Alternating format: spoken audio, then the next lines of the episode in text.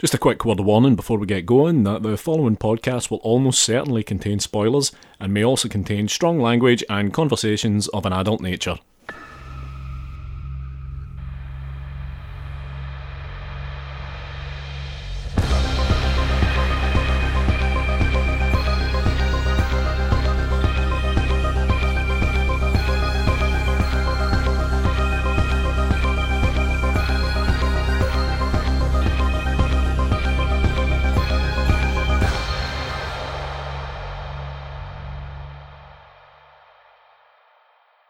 Hello and welcome to episode 37 of Strong Language and Violent Scenes, the podcast giving a second chance to films that might not deserve them. I'm Mitch Bain, I'm a horror writer and an occasional doer of musical things. And I'm Andy Stewart. Sometimes I make disgusting wee films, and other times I do a podcast. You sure do. And joining us tonight, he is the director of such films as The Queen of Hollywood Boulevard and the Fright Fest 2018 selection Hell is Where the Home Is. It's Mr. Orson Oblowitz. Orson, hello. Hello, guys. How you doing? Very well. Yes, very well. And uh, and yourself? I'm good. I'm good. You know, just it's raining in LA, so it's a special day. and strangely uh, dry in Glasgow, which is uh, un- an unusual uh, swapping of uh, precipitation. Yeah. They call it climate change, I guess. oh, that's what that is. Orson, um, you have turned the clock back to 1992 tonight. A great time in the world. yeah, agreed. A, a simpler time. And um, yeah, your selection tonight, The Lawnmower Man. Tell us a little bit about why you chose it. Oh, okay. Well, about six months ago, I was um, attached to do a movie which was kind of like a American Psycho in the tech world, and it went into a whole virtual reality like slasher film. Okay. And I had seen The Lawnmower Man when I was younger. It was actually a film that my parents loved, strangely enough. And I revisited and I was like, you know, there's all these bad reviews. And I rewatched it. I was like, this is absolutely genius and prescient of, you know, 25 years into the future of where we are today. I love it. I'm, I'm a big fan. Interesting. I mean, like, like I say, I mean, I, it was interesting for me. I watched this tonight for the first time, and I didn't have the context of an earlier watch or anything like that. So, um, yeah, we're coming at it from two very different angles, I guess. yeah, totally. No, I'm interested to see what it was like for your first experience. Yeah. Um, so before we get started, Orson, I don't know if you've listened to the show before, but there is something that we make everyone do at the start of this, and basically it's for the benefit of anyone who is listening that hasn't seen the film, which is a crazy thing to do, particularly in this instance. But um, uh, but some people will have done it. So what we're going to do, if you are ready is uh, Andy's going to put 30 seconds on the clock. I'm going to count you in, and we're going to be looking for your best 30 second synopsis of The Lawnmower Man. I'm ready. Okay, three, two, one, go. The Lawnmower Man is a story of a uh, scientist played by Pierce Brosnan who's trying to push the limits of virtual reality and our connection to technology. And he takes on a uh, feeble minded gardener at a church played by Jeff Fahey and converts him into a super genius who somehow becomes a, a, a part of the machine. And it, the film turns into a virtual reality slasher film Time. of the mind. That's that's pretty good. Not bad, not bad at all. Uh, you did a lot better than uh, a lot of people I could mention. AJ Bowen. Oh, okay. Well, good job, AJ Bowen. um, right. Uh, so, as we mentioned just before we went on air, there are two cuts of this film. Um, yes, there are. There's the theatrical and the director's cut. I think it's worth mentioning. I've seen this film lots of times. I was kind of there when it first came out, and I must have seen it maybe 93, 94 on video. Uh, this cut, the theatrical cut, is the only cut I've ever seen. I wasn't. I don't even think I was aware there was a director's cut until Orson suggested doing this film. Yeah, I only found out. Honestly, I had only seen the theatrical cut, and then rewatching it for the show with you guys, I picked up the director's cut, and it was actually on Amazon here. It was the only one for rent, so I was like, ah, let's see what this is about. And starts with a with a preface that you know this cut was made from two prints, one interpositive, one negative. So please don't mind the jarring jump cuts uh, throughout the movie as we cut from one negative to the other. okay. Interesting. And uh, is it super obvious? Oh, it's very obvious. Like they're it's like it's like different colored scenes and the framing is different and it's it's it's it's amazing. I mean, I love those blemishes in a film. So Yeah, mm, I think it, it can it can be kind of charming. I think. I'll tell you what's not charming. Cur- a curious fact um, is that this was uh, cult leader David Koresh's favourite film. No way. Yeah. That's amazing. So this film opens with um, a kind of title card talking about virtual reality and kind of uh, forecasting how it's gonna kind of take over almost, or kind of warning that kind of some people are viewing it as this kind of new for- dangerous form of mind control. Uh, this feels very much of its time. I think like this is this, especially watching it for the first time. I think that like kind of like the inherent ridiculousness of this isn't the film's fault because it's 27 years old. No, not at all. But I think that they were coming to terms with the rise of the internet at that time, and we're living with a little bit more of the consequences of it now. And it's funny, like to think of how virtual reality has come back so much in today's world. Yeah. Yeah. Um, you know, so they were on. It shows that you know technology and entertainment is cyclical. That's how I feel a little bit about it. I'd also like to say, um, looking at this film and the films that came out around about the same time, there was kind of three or four films of a very similar vein, like uh, Virtuosity and Johnny Mnemonic, and I'd say Arcade as well, all came out around about the same time. And I would actually say that consistently over the, the kind of span of the film, that The Lawnmower Man's the strongest of all of them. Well, you know, Brett Leonard directed Virtuosity and Yeah. Lawnmower Man. Yeah, yeah. Yeah, and I love Virtuosity. That was a film when I was like ten years old. I loved. Actually, I knew someone who rented their house as a location in it, and I was like, "That's so cool! You rented your house to Virtuosity." They were like, "What?" we get kind of a, a, a really interesting introduction to Pierce Brosnan's character, Dr. Lawrence Larry Angelo, uh, here, as we see kind of uh, the consequences of um, a chimp being the subject of what seems to be an experiment that involves both virtual reality and intelligence enhancing drugs or serum. Correct. Uh, I think you're speaking about Roscoe 1138. there. Uh, I believe that that is true, yes. Larry Angelo's beloved pet chimp. Yeah, think there's, there's something interesting. There's a kind of interesting parallel, I think, to be drawn here between what uh, Ros- Roscoe 1138 is doing in the film and the kind of argument around violent video games, because he seems to be playing a first person shooter. he does. He looks like he's playing a Call of, you know, the 1992 version of Call of Duty or something, and uh, it transforms him into a homicidal chimp I with think, predator vision. Yeah, yeah, yeah, kind of cross between the Predator and the Terminator. I, But the chimp version. Uh, I don't think there's many things funnier than seeing that chimp in that Tron suit in that gyroscope. Oh, it's amazing, and he's with the and he's flying around in it. it's it's great looking. I mean, I, I, I I remember thinking actually again, just as a first watch, this was before the credits hit, and I was like, this film is sold crazy right out of the gate. Well, you know what you're into right away. Absolutely. Also, the sce- the scene where the chimp gets killed is extremely violent. Like that is some serious chimp murder going on all of a sudden. yeah, it was. Although it's a re- retaliatory chimp murder, seeing as uh, the chimp picked the lock with wires and then also disarmed a guard and shot him in the head. so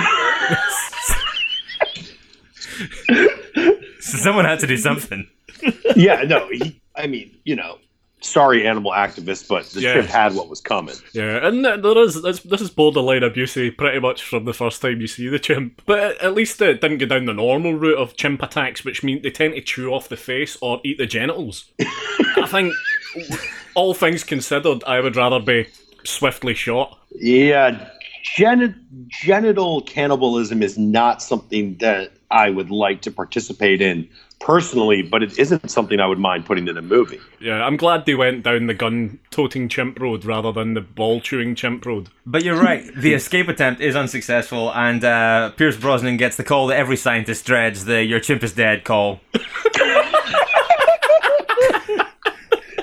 I also love how straight Pierce Brosnan plays it. Oh yeah. It's like his, you know, it, it- actors they do replacements, so I can only imagine what the replacement was for the chimp, like his son or his wife or his father, like it, you know, to give him that sense of dread that he feels when he gets that phone call. Yeah. I'm also not convinced that Pierce has ever looked hotter than he does here, with his little his little earring, and uh, immediately we're exposed to that famous hairy chest. It's beautiful. It, it must be manicured to keep that same distinct hairline that he has and everything. Oh yeah, it's very crisp. Like um, that that that shit does not happen on its own. Oh no, no, there's a whole sort of chia pet grooming thing going on over there. yeah, there's there's some serious upkeep. Um, but yeah, when he gets this call, I mean, he's understandably furious because not only is um, the chimp itself uh, dead, but also dying with it is five years of research. Yeah, yeah. Yeah, And he's been betrayed by the military, which becomes a theme throughout the film. And I think it's not something that you know. I think we should, you know, it's a theme that we should look at as a the a filmmaker was trying to bring through the whole film, which was you know government and the military. They mess with science, and this is what we get: dead chimps on our hand. yeah. but uh, after exploding angrily, as you would, Mitch, as you rightly pointed out, that's uh, five years of research down the toilet. Larry's kind of put on hiatus. He's given some, I guess, well-deserved R and R after speaking to Dean Norris from Breaking Bad, who is comically villainous in this film. Villainous. You to- gotta, you gotta love a good Dean Norris cameo. Yeah, I I, th- I think that uh, I think Dean Dean. I mean, I was gonna say he's playing it just right. He's not. I don't think. I think he's uh, he's turning it up to eleven in a way that feels really jarring. But I really, I never didn't. I never didn't enjoy watching him in this. I mean, neither. I was always waiting for him to come back because you know I enjoyed those those supervillain trope characters, Um, and also I love Breaking Bad. I don't remember um, much about the sequel, Lawnmower Man 2 Beyond Cyberspace. Mhm. But does Dean Norris turn up in that? Does it? Do we know? Does he? Does he return triumphantly? Uh, I'm not sure that we would have to check the internet for that. Yeah, I'll- Um, I'm not prepared to do that uh, because because Job's in there somewhere. um, I'm gonna do. I- Job is in there. I'm going to do a little bit of background fact checking at some point uh, while we're doing this. But um, what I do think is funny about how Dean Norris appears in this film is that he is almost entirely at random, either in person or a giant head on a wall. I love the giant head on the wall because again, that becomes a theme of the film, right? Yeah, very much so. Yeah, he's kind of hovering there half the time like Zordon in Power Rangers. I, I think that uh, Lawnmower Man's graphics weren't even up to snuff with Power Rangers. Just a quick word on the on the effects, by the way. Um, just some some more statistics for you, Mitch. I know you like uh, trivia corner. sure do. Eight minutes of CG effects over the course of the film. Seven people, eight months, five hundred thousand dollars. Wow. That's cheap compared to today's standards. Oh yeah, yeah, definitely. um, straight out of this, um, we meet Job for the first time, and um, uh, I, wa- I, wa- uh, I want to get this out of the way now. Um, I want like uh, the portrayal of a men- mentally han- handicapped character in this film wouldn't necessarily stand up if you did this in 2019. no, Uh, no, yeah. I don't think. I think Jeff Fahey's uh, approach was maybe a little um, generalized. A little. Uh, that's not a bad, that's not a bad way of describing it. Yeah, I would say that's that's that's true. I think we're painting with like uh, fairly broad strokes. Yeah, I would one. say yeah. if you haven't seen it, it's part Simple Jack from Tropic Thunder, uh, part Chucky, uh, visually part Chucky, and part Harry from Dumb and Dumber. One of the first things that struck me when I when I rewatched the film was Jeff Fahey that he has eyeliner on the whole time. Oh, really? I couldn't get over the the eyeliner that, and I was like, and there's this kind of like almost weird, effeminate thing, uh, costume they have going on with him, where it's like you know the simple Jack um, man of the church also maybe likes to put on a little eyeliner every now and then and a little blush on his cheeks. Yeah, I think there was some maybe some undertones of this film going on. Yeah, they certainly they kind of have him. He's almost got like a like a doll like childish quality when he's uh, when he's simple Job, I suppose. And he gets it gets much harder and sweaty looking as it kind of goes on to him being, um, I don't know what would what would you call him there, like supercomputer Job. Yeah, that kind of thing. I think, but yeah, you're right. I think it, it kind of like it pulls away from this kind of because do, they do have him as being kind of like very ceramic and very wide eyed at this point. Absolutely. And then, you know, the relationship to the priest is a whole other subtext of this film. Yeah. Yeah, Uh huh. So let's touch on that. So Job is the titular lawnmower man, and he works for Geoffrey Lewis's character, uh, Terry McKean, Uh, Geoffrey Lewis here affecting a very bad Irish accent. Um, now, as I understand it, Terry's brother is the, the reverend, the- Yes. the, local priest. Now, Job lives on the church property in a cabin, a shack, a shed, Yes. and is abused frequently by the priest. What is he it? seems to be. I, but something I caught, and I don't know if this was in the director's cut, and I don't know if it's in the original. Okay. is that the the reverend tells him tells us that Job actually owns the church. What? What? I know. He says Job was awarded the church at a young age. That's Right. not. Whoa. That's not in the theatrical. Right, I- if it- yeah. if it was, so I there's that. this there's a thing that and I didn't realize it until last night. Job, I believe in the other version of the film, the point is they're using him to keep control of the church. Right. So we got all these crazy Catholic, you know, undertones going on in this whole film. That's wild. Yeah, that's that's blown. That's knocked me for a loop. I don't know what to do with that. um, so Job's fa- Job's actually Father McKean's boss. In a way, yes, but that's why Father McKean uses these kind of uh, medieval practices on him, like the great scene where he goes, you know, which instrument of Christ will we use today? And Job has to pick the the belt that he's going to be whipped with, you know, so he keeps the power over him. Mm-hmm. That stuff's pretty dark. There's also I, I don't know if it's just knowing what we know about the Catholic Church, but there's a very seedy overtone to it as well. Oh yeah, there's total. I mean, I, I I think there's a total undertone of you know what we what came to be exposed of the Catholic Church and the exposing the Catholic Church likes to do themselves uh, comes out in the film. Yeah, absolutely. I, I think that I think that there's an undertone there. Although I think it's probably better that that is left as a kind of an implication. Yeah, Absolutely. I mean, if we jump to later in the film when we last see the fa- the Reverend, the father, he's partly naked. He's just in a, ro- a silk robe. Yeah. and it comes off. it's wild. I was very taken aback by it rewatching last night. The Catholic sin and guilt and brutality, you know? I had You know. totally forgotten that angle altogether. I just remembered the stuff with Jake, the guy that works at the petrol station. Oh, yeah. I mean, that's amazing. Yeah. Come on. and the stuff with Marnie, the next door neighbour. I didn't remember the stuff with a with a priest at all. Yeah, I even think in the director's cut, there's more. There actually definitely is because I saw, you know, the infamous jump cut happen Uh, yeah, yeah, yeah. in that scene where the whipping scene goes on longer than in the theatrical version. He was really Brett Leonard was obviously really trying to, you know, exemplify the violence of the Catholic priest. yeah, like really hammer that home. No pun intended. Yikes. Jesus. Uh, we see Larry not long after this, kind of um, doing some kind of like uh, fairly what seems like a kind of relaxing VR experience in his home. I would say that the the, the dissolution of Larry's relationship with his wife is very easy to telegraph in this film because right from the first time that we meet her, when he wakes up in bed, she's kind of needling him instantly the minute he wakes up, and then the same thing here about kind of like his preoccupation with his work and so on. And uh, yeah, she doesn't hang around for long. No, as soon as she's like, we were supposed to go to the city today, whatever city they're talking about. Who knows where this movie takes place? Hey, uh, he's like, I don't know what you're talking about, and she's out.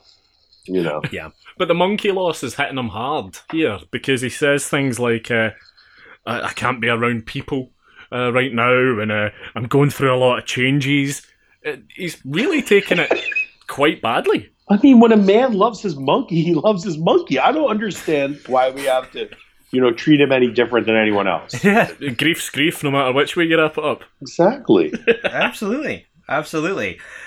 We get another kind of um, an introduction to another kind of key character shortly after this. We double back to uh, Job, who is out actually mowing lawns. Doing And- his job. Yeah, I um, he has an interaction with uh, I believe it's Peter Parkette. Peter Parkette, yeah. uh, played by Austin O'Brien from Last Action Hero and My Girl 2. No way. Yeah. I didn't realize he was the kid from Last Action. Another great postmodern film. I, I'm a big fan of Last Action you know. Oh, me too. I love it when they're in this. Oh God, when they're in um, the Seventh Seal and Arnold is going through all the films. Oh, I love it. Um, this is an important one, I think, because it kind of seeds one of the characters who are, to jump ahead, are going to eventually kind of feature in the kind of rampage that we see a little later, and that's uh, uh Peter's father, who is uh, a classic cinema bad guy from the second that we see him on screen, and for every second that he's on screen. Yeah, similar to Jake in that regard. Oh yeah, totally. I think he sees him in that, so that's why he has the uh, Job has kind of the hatred of him. Oh yeah, yeah. Um, but like he's um, but yeah, he kind of immediately. Well, I think I think we the very first thing that you see before we even meet those characters, I think that you see him actually hitting Peter, like abusing his son when uh, Larry looks out the window way Yeah. back at the start. And yeah, it's a way it's way more on the nose here. yeah, yeah, yeah, quite a bit. Yeah. Um, but yeah, like again, it's just kind of seeding kind of one of the bad guys.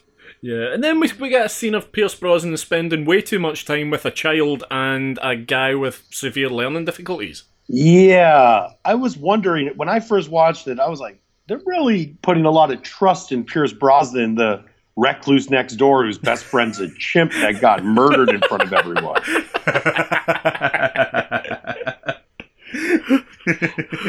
and he makes them play that. They're playing that kind of Tron-like VR game, which looks to me like the most vomit-inducing experience I've ever fucking seen. Those those tables that move, and they're like, ah, fuck that. That Yeah, you can miss me on that game. Whenever they were playing, I will never play it. yeah, I'll set that one out as well. not only vomit-inducing, but dangerous. This guy's cobbled this shit together in his basement. Yeah, I mean, the funny thing is, you know, I'm just saying, the VR goggles he puts on them look just like the ones we're using today. Yeah, did you hear that, Oculus? One thing that I think is funny here, um, because so Peter goes home and we've got Larry and Job in the basement, and um, Larry I think has been at some point he's been theorizing about whether or not he's going to take on um, a human subject. You can kind of see the light bulb going on here, Yeah. um, and he kind of tests kind of Job's kind of aptitude by first making him play kind of like a simple match game, which he can't do very well. And then immediately the next level of difficulty is an incredibly elaborate and immersive first person shooter. Well, you know, that's what, again, I mean, again, I think it has to do with the grief for the chimp because he's back. You know, this is something that I think was familiar to him in the chimp. They would play this first person shooter, and then he became a psychopathic militant chimp killing people. So maybe that's what, maybe that's what Pierce Brosnan wanted from the beginning. That was something I kind of questioned in the film was like, are we sure this wasn't Pierce Brosnan's plan from the beginning to have this guy kill the company that he hated as well? Whoa. Hang on a minute. Don't hate that for a theory. That's, Adds a little more subtext. yeah, coming in with a hot take. I like it. But this is very much a scene of an entitled white man uh, taking advantage of a mentally challenged man and employing pretty nefarious uh, kind of measures in order to do that. It's an interpretation. It is though, like I agree. No, no, totally. It's it's like he is he sees this man as a toy for him to play with, which everyone treats Job like, including the the priest who's playing with him, including the woman next door that oogles him without a shirt on. Yeah. You know, the people that bully him. He's a consequence of everyone's view on him. So I really think Pierce Brosnan is the real bad guy of this movie. He's certainly as bad as some of the people who are framed as bad guys in the film. A hundred percent. Like I agree. Like he's, you know, we have the the father of the child next door, but he's just a drunk father. You know, he's Yeah. not li- on a, you know, he doesn't unleash terror on a global scale the way that Pierce Brosnan does. Yeah, which could very well just be in the name of kind of petty retribution. Exactly, just because he's mad at the company that killed his fucking chimp. it all circles back to this chimp. it does. Um, the first experiment we see on Job is obviously traumatic for him, but it is successful, and that success is evidenced in um, a really on the nose montage that I really enjoyed, where you know the the classic kind of Team America every shot through show a little improvement montage. um, you gotta love those. Oh yeah, it's it's great Uh, because I love the fact that you just you they specifically make a point of bringing back him absolutely killing it on the match game and killing it on the first person shooter. Yeah, that's how you know he's getting there. But as Job's as Job's mind expands, so do Pierce Brosnan's muscles because you see, while that's happening, Pierce Brosnan's working out. He's on the, the cross trainer and stuff, obviously showing that he's now got some fire back in his belly. I love it. Yeah. No, he is. He's like doing the biceps and all this stuff, and I'm like, what are you doing with this young man and child in your fucking weird man cave, dude? like if I called if I called you right now and I was like, yo, my next door neighbor, he's got a uh, mentally handicapped man and a child that's not his down there, and he's shirt he's shirtless doing bicep curls while they play video games. Someone's calling the cops. It's not even while they play video games. He's got them strapped face down to these rocking tables. Oh, no doubt. Again, Pierce Brosnan is a goddamn villain in this movie. That's fucking wild. Straight off the back of this, the first real proper concrete evidence that we see of uh, Larry, uh, not Larry, I apologize, Job, how he's becoming kind of uh, sharper, more intelligent, and kind of just in general, like a little more sure of himself. We see him standing up to Father McKean. Yeah, yeah, yeah. Finally, not allowing himself to be bullied anymore. yeah, he catches the whip. Catches the whip. He's had enough. This is the new Job. He's buff. He wants new clothes, and he wants to upgrade his shed. Yeah, and they should let him upgrade his shed, and they should stop whipping him. Yeah, agreed on both counts. It's, I don't think the guy's asking for that much. no, No, just back off. and it's also it's his it's it's, it's his fucking property and proper and probably his whip. Yeah, it probably is his whip. I mean, and that's the dark side of the whole thing, you know?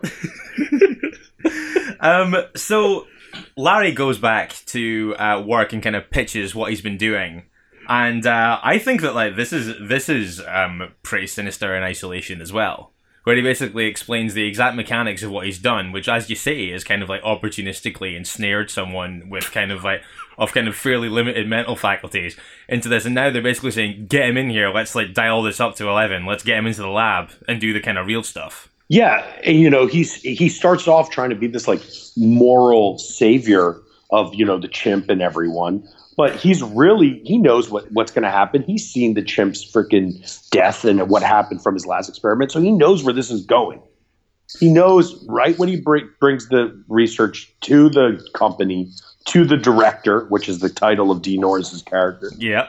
That they're going to bring him in and they're going to turn him into a military killing machine. That's what they do. Why would they do it differently with a human? What they already did with a chimp? Yeah, it is kind of surprising, and it's jumping ahead a little bit. But later on, when he kind of finds out that the people that are like the other guys who work in the lab have been kind of like uh, surreptitiously dosing uh, Job with uh, the latest of the kind of serum that made the chimp so kind of irrational and so angry. yeah.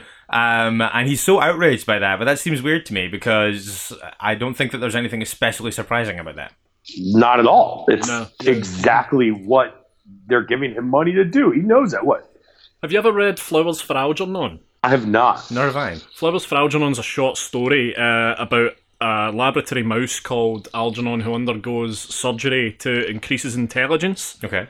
Um, and then the story's kind of told from the perspective of a guy called Charlie, who's the first human subject. Um, so this is kind of the VR 90s version of Flowers for Algernon. Oh. So Interesting. Very interesting. Check you out over there with your literary allegories. that's me. Yeah. Yeah, check it out. But it- it's run about this point that um, Job, uh, now dressed like a cowboy, As he always dreamed. happens upon um, Marnie at the petrol station. This is a, a scene which troubles me no end because, as far as she knows, he's still the simple gardener. Yeah, because at this point it's been kind of impressed on him and us that they are very much keeping what they're doing under wraps. Yeah, So all these people who have interacted with him for years have no knowledge of the reasons why you're you're seeing the change in them that you are. Yeah. But he's just got that swag going on. He's got that tele that VR, you know, internet swag. He's got he knows something they don't know. He's got access to information. Yeah, He's killing people in a video game. He's in a gyro machine half the time. that, Nothing can stop this man. and his digital sexiness. But she admires his arse and his new Levi's, and uh, pretty much just salivates over him. She says something along the lines as well, like moments before that. This woman is an absolute machine. She says minutes before this to Jake something like, "You can check my fluids whenever you like." And then she's up, ru- literally rubbing herself on Job, stroking him, stroking his muscles, stroking his stomach. It's pretty unnerving because, as far as she knows, he's the simple gardener. Well, maybe that's what she really wants. She wants some simplicity in her life, you know? Wow. I don't think she lives in this beautiful house next door. Do we ever see her husband? No, he's dead. Oh, he's dead, right? He's, she's a dead. Yeah, yeah. Because weirdly, she's constantly eyeing Job up, and um, Terry's constantly like, "Go, Job, go, go," and he's kind of always goading him into doing it, and I find that pretty creepy as well. Oh, absolutely. I mean, remember this is 1992. Yep. The uh, screenwriters were very limited in their in anyone else besides white men being real characters in films.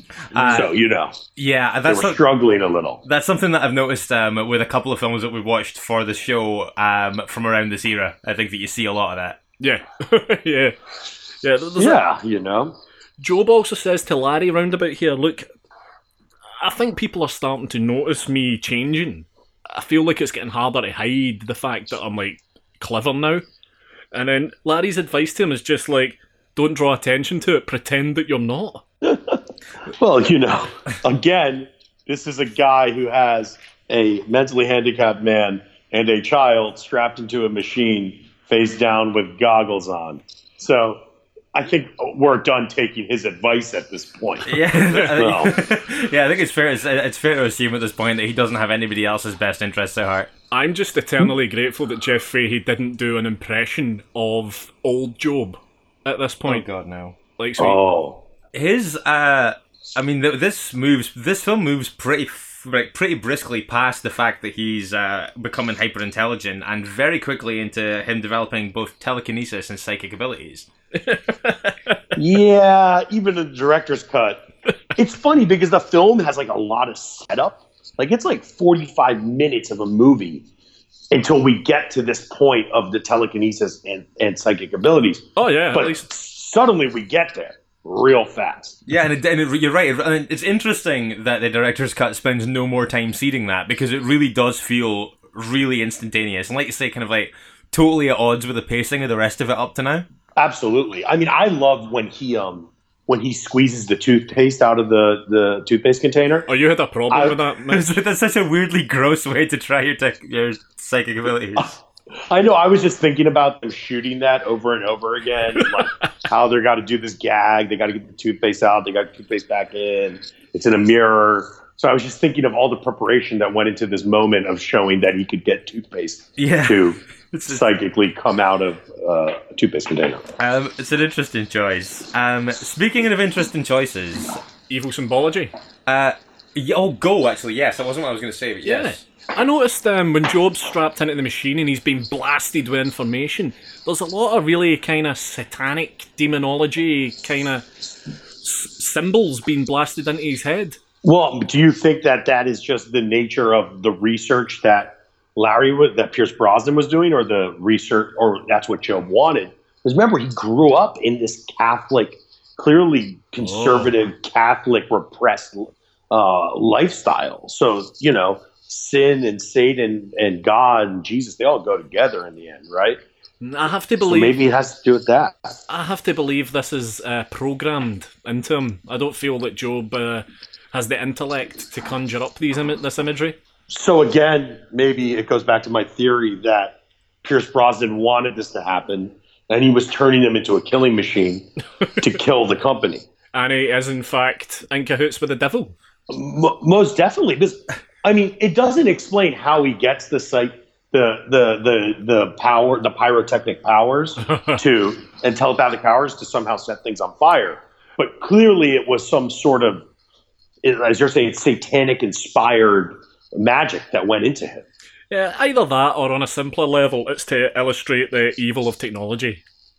Yeah, or he just, you know, he found 4chan and Reddit before it was ever created. Either that or those eight people that were tasked with creating these CG effects had no uh, kind of directorial guidance and were just allowed to do what they wanted. yeah. Um, I am. I like the theory that this is part of um, Pierce Brosnan and Larry's plan. I like that as a theory. I like that it ties into this kind of revenge, like this revenge plot that you've been kind of cultivating through this conversation. I mean, I think it is the case. Like, he doesn't stop at any, he, he sees the writings on the wall. He sees this guy's acting up, but he's so excited by it. And that's kind of something we deal with, right? Like the side, like, like Elon Musk. Is Elon Musk Ugh. Trying to help us all, or is he really a Bond supervillain trying to take over space. Yeah. Who knows? He's, he's Hank Scorpio. exactly. You know, so that's like, is Pierce Brosnan really just a supervillain? Yeah. I thought I, I again I like this sort of theory. My mind's been quite a bit. blown with all these theories. Let's simplify things um, and jump into my uh, the scene I uh, struggle the most with. I think. Yeah, we can't not talk about this. If we're, uh, I'm assuming that we're heading to the same thing. Uh, so Marnie and Job have at this point uh, started a sexual relationship. We've seen what I would describe as kind of like a distasteful amount of that, um, and that is and that is before the uh, the the cyberfuck session that happens. Oh no! Before that, Marnie uses the old uh, lemonade as a precursor to sex tactic. Oh, the first instance. yeah, okay, that yeah. that classic approach. Um, and then we get a, she basically instructs Job uh, on the the mechanics of sex and sexual congress, and teaches him to kiss in a scene which I find repellent. Uh, yes, I this is gross. There is far too much tongue uh, on the go there, and then we get a sex scene where she is clearly riding his leg. He's got a big leg. What do you want from the guy? She says something to that effect when she's rubbing the front of his Levi's. I mean, this film, they spared no cliche, right? That's so true. Yes. You know, every single, the woman next door who's the widow, the bad guy at the uh, gas station, you know, all of these things, they're just the, the evil corporation. But I think they all, you know, are there to help us easily enter into the high concept of the perils of virtual reality. So I just see her cliche as a uh, way to enter the lovely virtual sex scene that takes place shortly after. Yeah, the virtual sex scene uh, is uh, absolute nightmare fuel, in my opinion. I mean, I, it's so hard to talk about. I rewatched that scene again. Like we were, I was watching the film and I rewound it. Like, I gotta watch this again. This is amazing. I mean, she, he like, I, I don't, I don't even know. It reminded me. Remember Demolition Man? Uh huh. Uh huh. Yep. Yep. mhm. Remember the sex scene they have with the, the virtual reality sex scene? That's right. Yeah, where they they're sitting kind of facing each other with that, those wee headsets on. Yeah, just kind of reminded me of that, but it was a darker, much more uh, evil version. But yeah, I mean, when he turns into like the Venus flytrap, which strongly represents female genitalia, and eats her mind, That's right. I was in. I could. I was in. I mean, that's all I ever wanted. Jesus Christ, man! When you describe it like that, that is that is fucking out there. Yeah. But that's what it looks like. Yeah, yeah. I mean, it's, Well, you you compared it to the the Demogorgon from Stranger Things. yeah. Totally. But um, yeah, I think that like w- right before he does that transformation in that scene where he's like, "Oh, I know what you like" and stuff like that, and then that happens. I'm like, "Whoa, I'm not sure that's what she likes, man." uh, he says, No, not at all. But that kind of puts her. Doesn't that? It puts her into like some like Svengalian curse that he now has over her, where she just kind of, you know, the next scene after that, she's just like lying in in the bed as this virtual reality mental slave. Yeah, Oh, she's yeah, like he- she's like hysterical. At he that turns her into a gibbering wreck. Like he completely, like, like you said, he eats her mind, and she's just like she's kind of catatonic and just laughing all the time. The police say later that you're li- that they're like we can't get her to stop laughing. She was like found wandering the streets. And then in just to add, you know, we're gonna get a little graphic here, but as he eats her mind, we see him in the Tron latex outfit spinning around. He climaxes himself. He makes these crazy noises, and he's like, it's this insane scene. So he's now getting off on the Uh. vi- the mental violence he's causing. This is when I think we really see the change in Job that he's enjoying inflicting this pain on people. Those crazy. those Tron suits are not going to be easy to dry clean. Well, he's in a Tron suit for like the rest of the film. Oh, that's even worse. That's disgusting. I kind of like the Tron suit. I thought it was like he's like a. It's almost like cyberpunk. It's like the movie Firestarter, but in a Tron suit. I, lo- I actually love the Tron suit, and I think he looks badass as fuck in it. Yeah, me too. I kind of when that happened, I was like, I wish we got here earlier. um, see, um, the scene, uh, like you say, it's straight after this that we see that kind of Marnie's kind of lost it after this.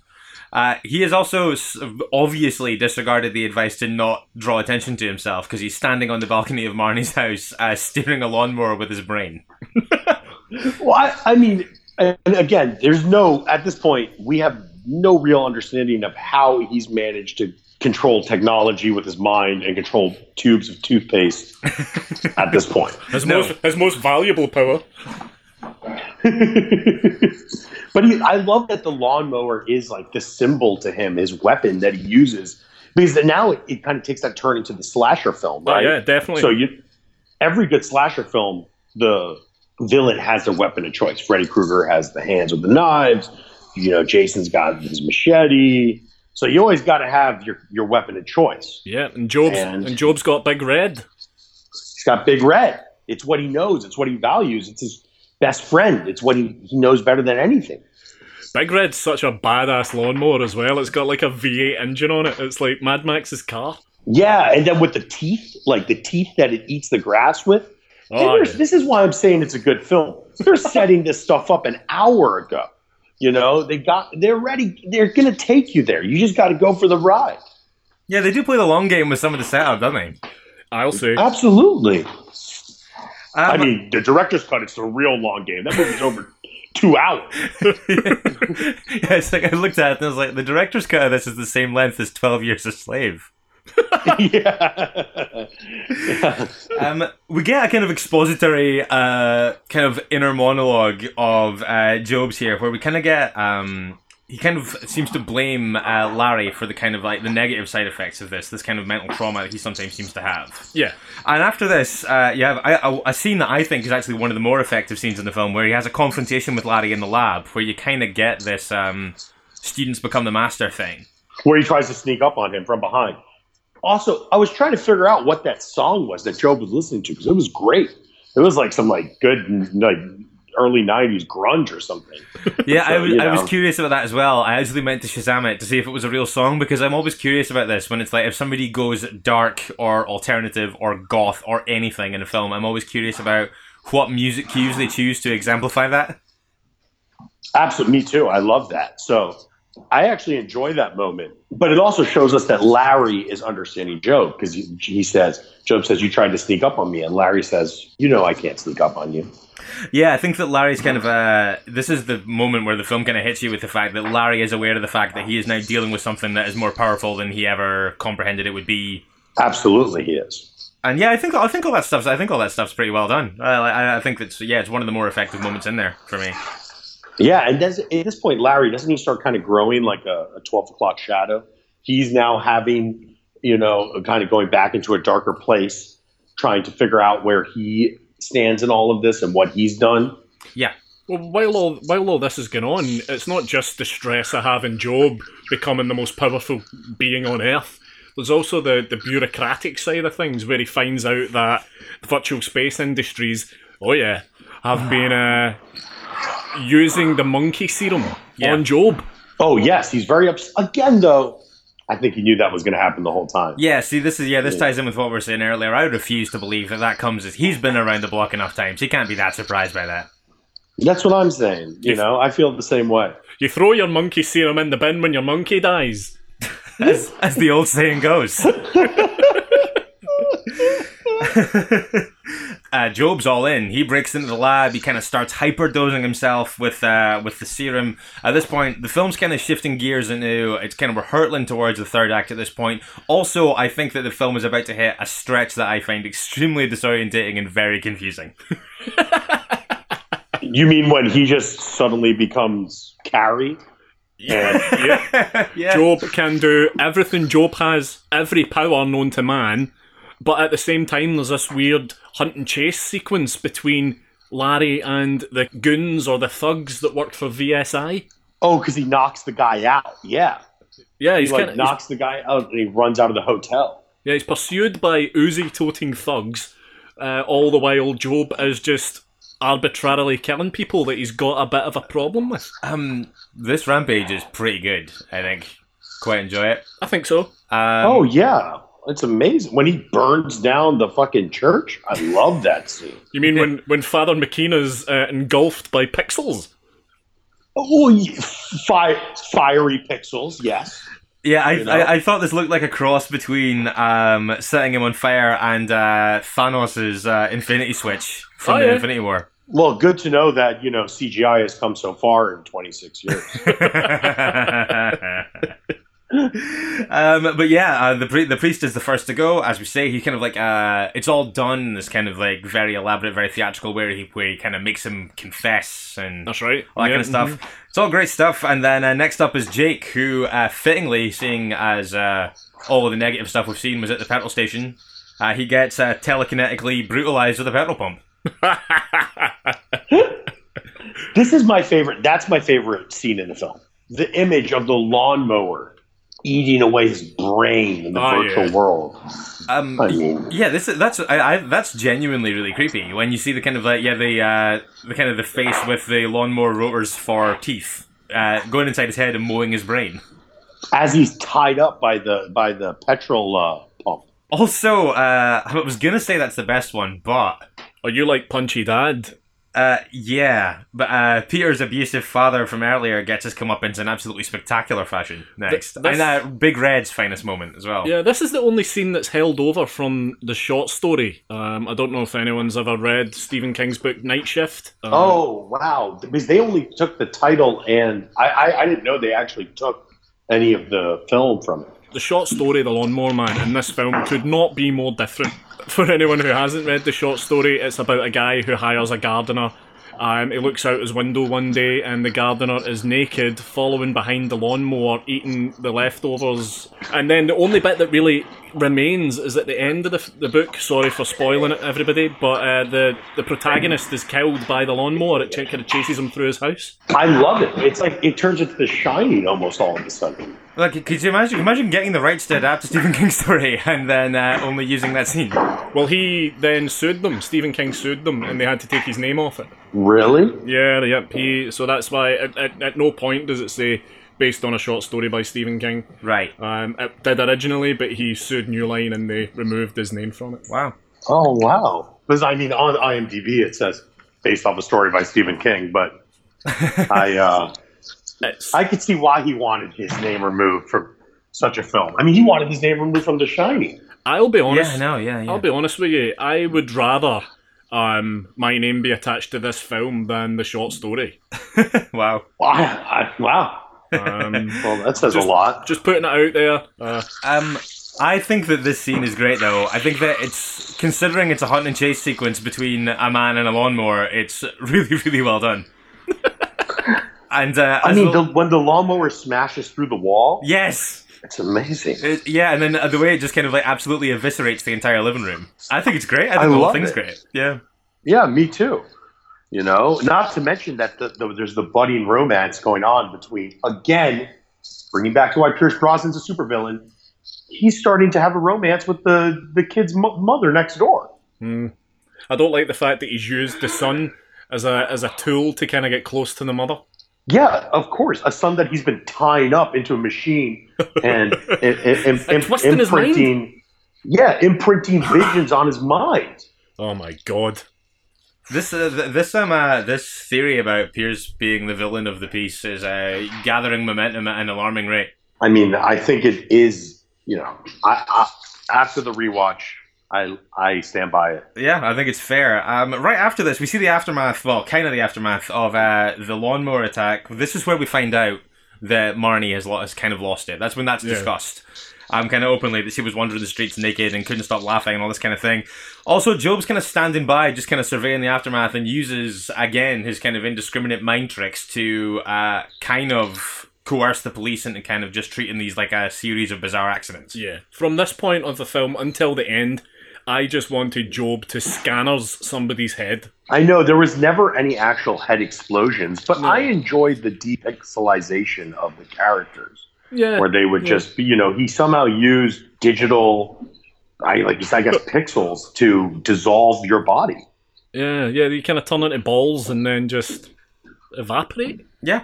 Well, I think there's a, you know, and this is a bigger story, but I think there's a, uh, a, a subtext to this film that maybe we're all living in a simulation, and he kind of becomes the sentient being who can understand and control the simulation, as if we're all in The Sims. So, you know, I think, you know, just I'm extrapolating it. I'm probably wrong, but I think that's why everyone are these pixels that can be uh, dissolved. You know, whatever he does. I mean, I don't know if you're extrapolating that far because it's not too long after this that we kind of get a little bit of evidence that Job has fused the VR with uh, the real world in a This way. is true.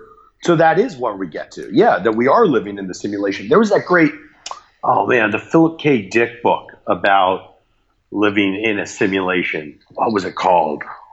Drawing a blank on that one. Oh, me too. I know. It's such a good book as well. I feel like uh, I should have this on top of my head. But yes, it becomes that. And that's what he creates. And ultimately, that's what he controls and uses, you know, to change the world. Yeah, because he because he disintegrates two goons that are kind of descending on him and uh, Larry at one point. I love the one goon. Or what about when the guy shoots his, what's his name? The, Oh, the Terry. brother of the Reverend. Yeah. yeah, this is the closest you get to a Scannersy head explosion. That is the closest you get where he really loses it. It's also the only time we really see an emotional response from Job during his killing spree. Oh yeah, yeah. He's he's very kind of stoic and kind of stony faced up until this point, but I guess Terry was really really his only friend apart from apart from Peter, which comes kind of comes back pretty shortly.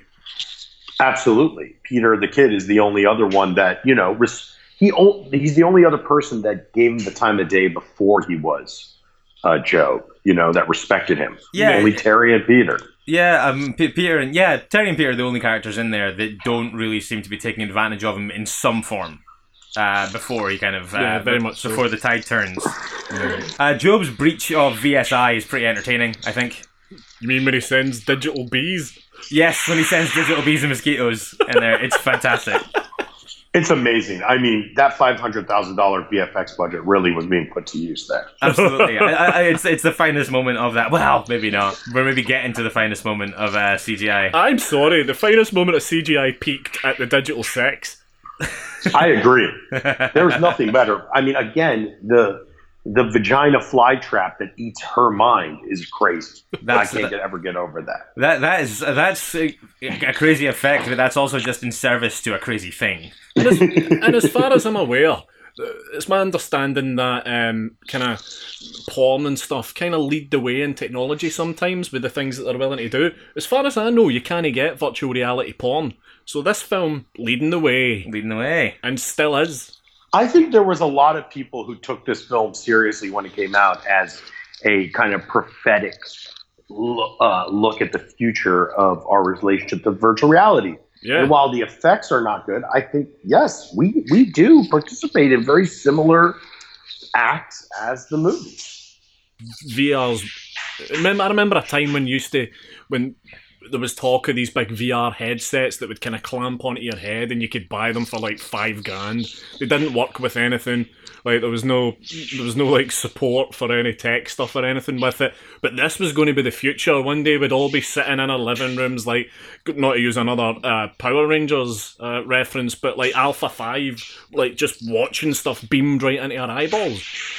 And it's only now that that's kind of possible, but no one really uses it. Absolutely, you know, it, we, but we just, I think, you know, where there was, you know, like two, the last two years was this big kind of push for VR. I think it's in a downside now, but Yeah, it'll come mm-hmm. back. You know, yeah I've- people will, the porn industry will make it, you know, make it important. Yeah. That's that's that's VR's best route back into the mainstream consciousness. I think good old porn, saving the day. we're pulling in quite hard towards the kind of final standoff here, and I think it's worth mentioning to anyone because this. I think if you don't get this clear and down, it's going to be really confusing for anyone Yeah. that's listened that hasn't seen uh, this because la- it seems like Joe basically thinks that his kind of to reach his final form. He needs to kind of infiltrate the mainframe of the computer of VSI, which is why he's kind of broken in there. So uh, Larry's followed him and kind of very savvily kind of traps him in it by kind of Hacking it. hacking it. Okay, yeah. What you see of uh, Job when he's actually inside the mainframe is spectacularly creepy, in my opinion. Yeah. Yeah, I like the weird stretched Jeff Fahey face on that kind of computer model, that kind of ergonome that's in there. I love the scene. The battle in the mind is great.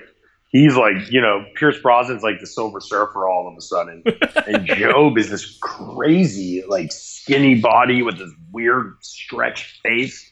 Again, Jeff Fahey's face. I mean, I think Jeff Fahey's career is amazing. Wyatt Yeah. Earp and Yeah, I think he's. I think he's brilliant. Uh, I think he's made some mad choices at times. Uh, perhaps none more, none more mad than this. But I think I think he's great in this. Um, kind of across the pace, really. Apart from the early running where it's a little bit problematic looking at it now.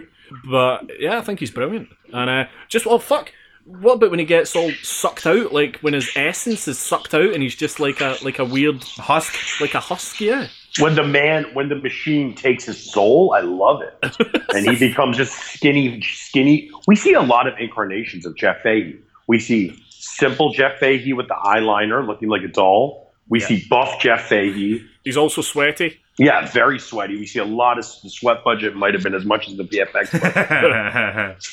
Um, we see sexy Jeff Fahey. We see violent Jeff Fahey. We see BDSM latex Tron Jeff Fahey. and we see virtual amalgamation Jeff Fahey. And then we finally see Jeff Fahey's soul sucked out of him as it enters the machine for the rest of eternity. um, and Larry kind of, yeah, as you said, Larry kind of ventures in behind him. He does. um, for kind of a final standoff, as it were. And uh, crazy moment in here the the digi crucifixion. Yeah, that, that sounds like a Fear Factory album. but that's the themes coming back of the whole film. I mean, doesn't Job call himself like the digital Christ at one point or something, or cyber Christ? Jesus. I think it's I think it's it's a really weird dialogue choice when he's desperate to get out and he says that he uh, he wants to get out because he had things to do, people to see, and a billion calls to make. it's like I, I, it sounds like it sounds like an IT consultant that's coming back from a two week holiday. but he does have calls to make at like at the end of the film. He does, yeah, he does. Uh, yeah, and we're closing in on that. Larry kind of appeals to the last vest- vestiges of Job's uh, humanity by basically saying, "Oh, um, Peter's in danger. If you don't let me out of here, then you know Peter's gonna die. Peter's gonna suffer," kind of thing. Peter's in danger because Larry set. I don't know what C3 is. I don't know if it's better or worse than C4. But like he set some C3 charges around the, the computer terminal, and that little that little moron Peter decides I'm going to just go in and see what's happening. So Peter puts himself in danger. Larry puts Peter in danger by setting explosives. Job's doing nothing wrong. Again, Larry is the villain, He's and the I villain. think he just wants. He's like the Joker. He just wants to see the world burn. um, but yeah, this pl- uh, Larry's plan here ultimately works. He uh, he he escapes and uh, he escapes with Peter and blows the building up. Because at his heart, Job is still the lovely guy he always was. He's just been twisted. Now I've come round to Austin's way of thinking. He's just been twisted by Larry's evil. And what does Larry get at the end of the film? What does Larry get that no one else that, that Job doesn't have, no one has? A family. He gets family. He takes the mom from next door that Job killed her husband, so he got rid of him easy. And he gets a son that he's been tying up to a machine, Yeah. you know, in a basement. But also, I mean, he has an avenue to successfully go back underground with his work professionally. I mean, obviously, he's kind of he's gonna have to be a little bit more careful, keeping it away from prying eyes. But there's no real professional consequences, despite the fact that he's just blown up his place of work. Oh, not at all. They- Are you kidding me? He's going to get as many military contracts as he can and just create a world full of Jobs. I think he's just upset that Job's name wasn't Larry. By the way, that line about taking your work back underground was sampled by The Prodigy. Ah, Oh, Well, that- really? That, exact dialogue. Aye, it's sampled on the on the title track from Music for the Jilted Generation. That's a fact. oh, I love There you that go. album. You're dropping some serious trivia bombs tonight. I'm all over it. Yeah, mate. that's Got it amazing. covered. Got it covered. Um, but yeah, I mean, we're pretty much there at this point. I mean, like you say, I mean, he's they get away, the the building's blown up. Larry gets the family that he was driving at. As you say, nobody else gets that. Gets basically a consequence-free return to his extremely lucrative career. And uh, as they're heading out, you get the, the the new family as they're heading out. Your kind of final stinger, as you said, Orson, is every single landline in the world rings at once, and we cut to black. I think that's amazing because Job tells him that his rebirth into the world will be marked by all the phones in the world ringing at the one time, and uh, to have it come back and actually end like that, I think's amazing. He's become Cyber Christ. I love it. Yeah, I, th- I think if, if you're gonna do something like that, like a stinger to set it up for a potential sequel, which obviously happened in the end, Yeah. uh, I think that doing it in a way that calls back so sure-footedly is really fucking cool. I agree, and I haven't seen the sequel, but what I understand of it is it's about like a uh, a cyber, a virtual reality fight ring, basically, like Gauntlet Yeah. that Yes. Job that Job challenges people to. So we might need to talk about that film. Yeah, I mean, Job this time not played by Jeff Fahey. Uh, Matt Frewer takes over for him. Okay. Who's all Matt Frewer's great as well, but he's just he's not quite Jeff Fahey. Well, Jeff Fahey had things to do, you know. He became famous. Sorry, yeah, yeah, of course, of Um, course. I would be quite up for um, getting you back on in maybe three, four months' time, and we just do a bonus episode where we've all just taken the time in the interim to uh, watch Lawnmower Man 2 and then just discuss it. Oh, I'd love to. Yeah. Before we go down that road, it's worth mentioning that while Lawnmower Man has 5.4 out of 10 on IMDb and 34% on Rotten Tomatoes, yeah. Lawnmower Man 2 Beyond Cyberspace has 2.4 out of 10 on IMDb Mm-hmm. and 11% on Rotten Tomatoes. So we're already looking at dangerous territory there. This emboldens me to see it more. Yeah, when I hear numbers like that, I hear that it's. I think it's probably a good film. It's certainly something that I want to see. Um, but at this point, yeah, I mean, we're done. And Orson, this was uh, this was some pick, and it's one of those ones that I've kind of like I've been aware of its existence for a really long time, and it's just it's just something that I've never made time for. On the first watch, I uh, I like enjoyed the setup, and I kind of liked how it built, and then I think that kind of just around maybe either side of the kind of rampage uh, it ladles on revelations and very and a series of kind of confrontations that feel very rushed and very arbitrary. and uh, I thought it was in danger of losing me completely. Um, but the kind of final standoff in VSI in the mainframe is so entertaining that I think it pulls it back almost completely at that point. I mean, I agree. You know, every every great piece of art has its flaws. Yeah. Yeah. um, Andy, Yeah. Anything to add? I think the the build up is excellent. It doesn't rush it. Um, it takes its time. It lets it kind of percolate and simmer. Um, and then the third act hits and it loses its fucking mind um, in a way that almost derails it. I think. Yeah. Almost derails it because there's just so much madness and so much nonsense going on. And the, and I would say in about a 15 minute window, so much stuff happens that it's pretty difficult to keep track of. But then, like you say, the minute they get back to VSI and Job's absorbed into the into the machine, the ship kind of rights itself again in a way that I find really satisfying. I agree. I think you know. It, I I don't mind the slow moments in this film because I think they give us the time to examine again the villainous late nature of Pierce Brosnan. See n- now, now that because I'm I'm completely sold on that. Like I, I'm just installing that as the truth now that he's the villain of the piece, and that's actually that's emboldened me to rewatch it in a way that I maybe wouldn't have before. Watching it and watching it from that perspective from the beginning, I think would be kind of illuminating. By the way, just further adding to um, how insane and villainous Pierce Brosnan is, I've just remembered that the first time we see him, he is lying in bed, asleep, watching what appears to be war footage. wow. I'd have to recheck that. That's a great point in detail. Fucking hell. Who goes to sleep watching war footage? Yeah, like who's lulled to sleep by that? I mean, trust me, I watch some fucked up shit before I go to bed. Yeah, I don't watch too. war footage.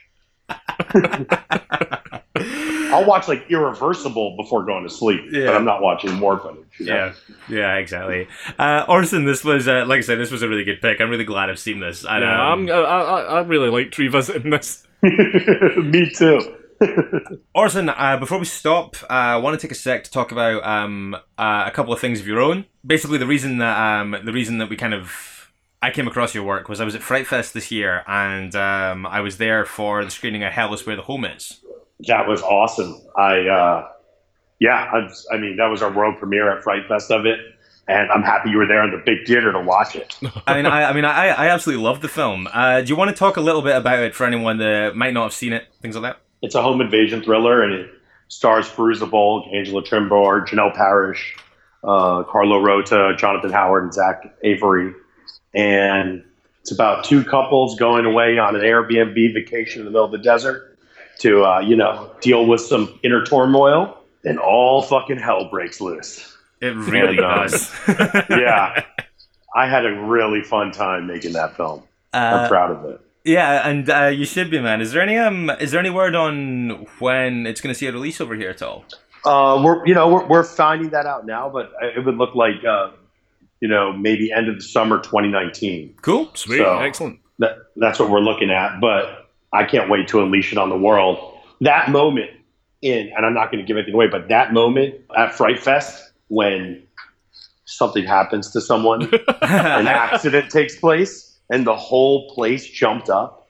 Is the crowning moment of my creative life. Um, I, yeah, speaking to somebody who was in the room for that, I was I was one of the people who gasped and one of the people who recoiled at that, and um, I think it was one of those things as well where um, I think the lineup this year in general at the festival was really strong, but I'd seen a lot of stuff that weekend so far which had been entertaining but kind of light, and I was going in because I think I'm pretty sure it was the first screening one day, wasn't it, in the main screen? It was at 11 a.m. 11 a.m. Yeah, and I remember coming in and pretty early on, maybe when that hit, I was like, "Oh, this is gonna get nasty," and I kind of felt like that's what I'd been kind of holding out for. Like I Well, felt, I'm happy that I delivered with the violence because I aim to. yeah, but no, it's, uh, no, it's, uh, I think it's a great film, man. Is there anything else uh, that you're working on or have worked on that you'd like to take a sec to talk about?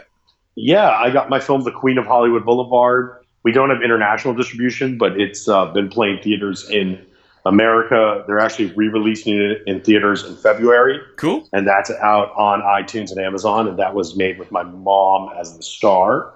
and and you know that's another crazy film. We had um, it's got a bunch. It's got it's the last uh, performance of Michael Parks. Oh, right, fuck. Quentin Right. Tarantino's movies, Yeah. Kill Bill one and two, and um, also Tusk and Red State Okay. And Dusk Till Dawn. So you know, it was an honor to work with him, and uh, sadly, it was his last Yeah. film. That's amazing.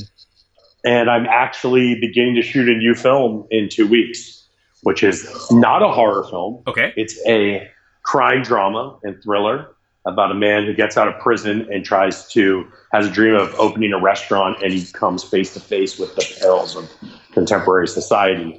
It is violent and it does have psychological horrific moments to it, but it's not a horror film per se. Cool. So it's interesting to get out of try a new genre. Uh, right now, it's called the Five Rules of Success. Five rules of success. Okay. Cool. I like that that's subject to change. Yeah. yeah.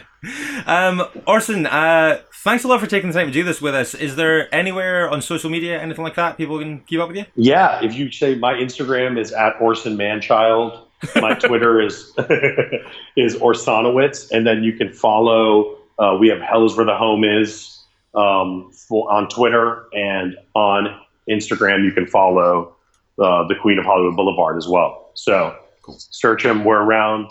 We aim to please. Amazing. Thank Uh, you guys so much for having me on this. This has been super fun, by the way. I love this stuff. Oh, thanks, man. Thank you for doing it. Thanks for coming on and doing it. Obviously, uh, yeah, you're uh, away the other side of the world, so these things can take a wee bit of organisation. But uh, yeah, thanks. It's a pleasure. Thank you. I'm down to come on anytime. So, quite possibly never before, after a conversation about a film for this show, has my opinion on a main character and therefore my perspective on the whole story been so aggressively flipped as right now. Yeah, I feel terrible for Job, Uh huh. and with the benefit of hindsight, I am bereft at the loss of Roscoe One One Three Eight. Much like Larry was. Yeah, yeah, yeah. Good lord. But no, uh, big thank you to Orson Oblowitz uh, coming on talking the Lawnmower Man with us and blowing our minds. Yeah, and uh, let's uh, let's get the wheels moving on the Lawnmower Man Two Beyond Cyberspace episode. Yeah, that's happening, by the way. I mean, uh, You that, better believe it. that was not a throwaway comment. I want to do that very, very much. um, and yeah, I just I cannot stress enough how much I liked Orson's film, uh, Hell's Yeah. Where the Home Is. Very much looking forward to that coming out end of summer, if uh, if that all goes to plan. Looking forward to uh, forcing that on many people, yourself included. Oh, good. Yeah. And uh, yeah, looking forward to also checking out uh, Queen of Hollywood Boulevard. yes, indeed. Yeah. Yeah, a lot of great stuff. I'd love to make a film with my mum, but I think we would wind up killing each other um, long before production wrapped, and uh, that would become the story. Perhaps, yeah, yeah, yeah. But we're done for another one. Yeah, God. Yep, that's that down. Yep. Uh, big thank you to everybody for joining us tonight. It's been a fun one as usual. Yes, indeed. And Cannonball on our way into February. Yeah, and we've got some big plans for February actually. Yeah. Um, a lot of good stuff up and coming, and we'll be revealing the kind of first little bits of that on Monday. Yep, and a film that I can't wait to do is coming up in February. yeah, it's going to Feel free to speculate on what that might be. But yeah, we will be back on Monday at 8. We'll be doing all the usual stuff. We'll be talking about what we've been watching. We'll be taking a look at my progress or lack thereof through the Shockwaves 100. uh, taking a look at your feedback and, of course, more Mitch's Pitches. It sure is. So uh, join us then if you can. In the meantime, loads of ways to get in touch. Yes, and Uh, please do. Yeah, we yeah. I mean, we've had a really good uh, hot streak of people getting in touch, and also just saying really funny stuff. So more of that, please. Uh, Facebook and Instagram, Strong Language Violent Scenes. You can tweet us as well at Strong Violent PC, or if you've got some longer thoughts, you can get in touch on Strong Language Violent Scenes at gmail.com. Yep, and I'm just going to throw some things at you right now, Mitch. Are you ready? Okay. iTunes. Yep. Spotify. Uh huh. Uh, Stitcher. I've heard of those. uh, Podbean. Uh, they're they're a good one. Acast, yeah, also good. Tune in. Mm-hmm. the, the list goes on and on, Mitch. Basically, what I'm saying is we're just about everywhere that you can listen to podcasts. We sure are, and you know what? All of those things also have in common. I, I don't. they all have platforms and their own s- methods where users can show their appreciation for podcasts that they're listening to. Yeah, and whether that's liking, whether that's like clicking on a little love heart, whether that's subscribe. subscribing, which is crucial, whether that's leaving a review. Yeah. Um, granted, that takes a little bit longer than just pressing a button, but we would love to read them. Yeah, we would. Just go and do it. Yeah, Really, any of that basically is what we're saying. Just Any go and do it. stuff. Yeah, yeah. No, that would be great. And uh but yeah, we're everywhere now. Please do more to the point. Keep liking, keep sharing, keep commenting, but most of all, keep listening. Yeah. So we're Monday. Join us then if you can. In the meantime, don't forget, it is better to die a hero than live as food in a world of chuds. Goodbye. Goodbye.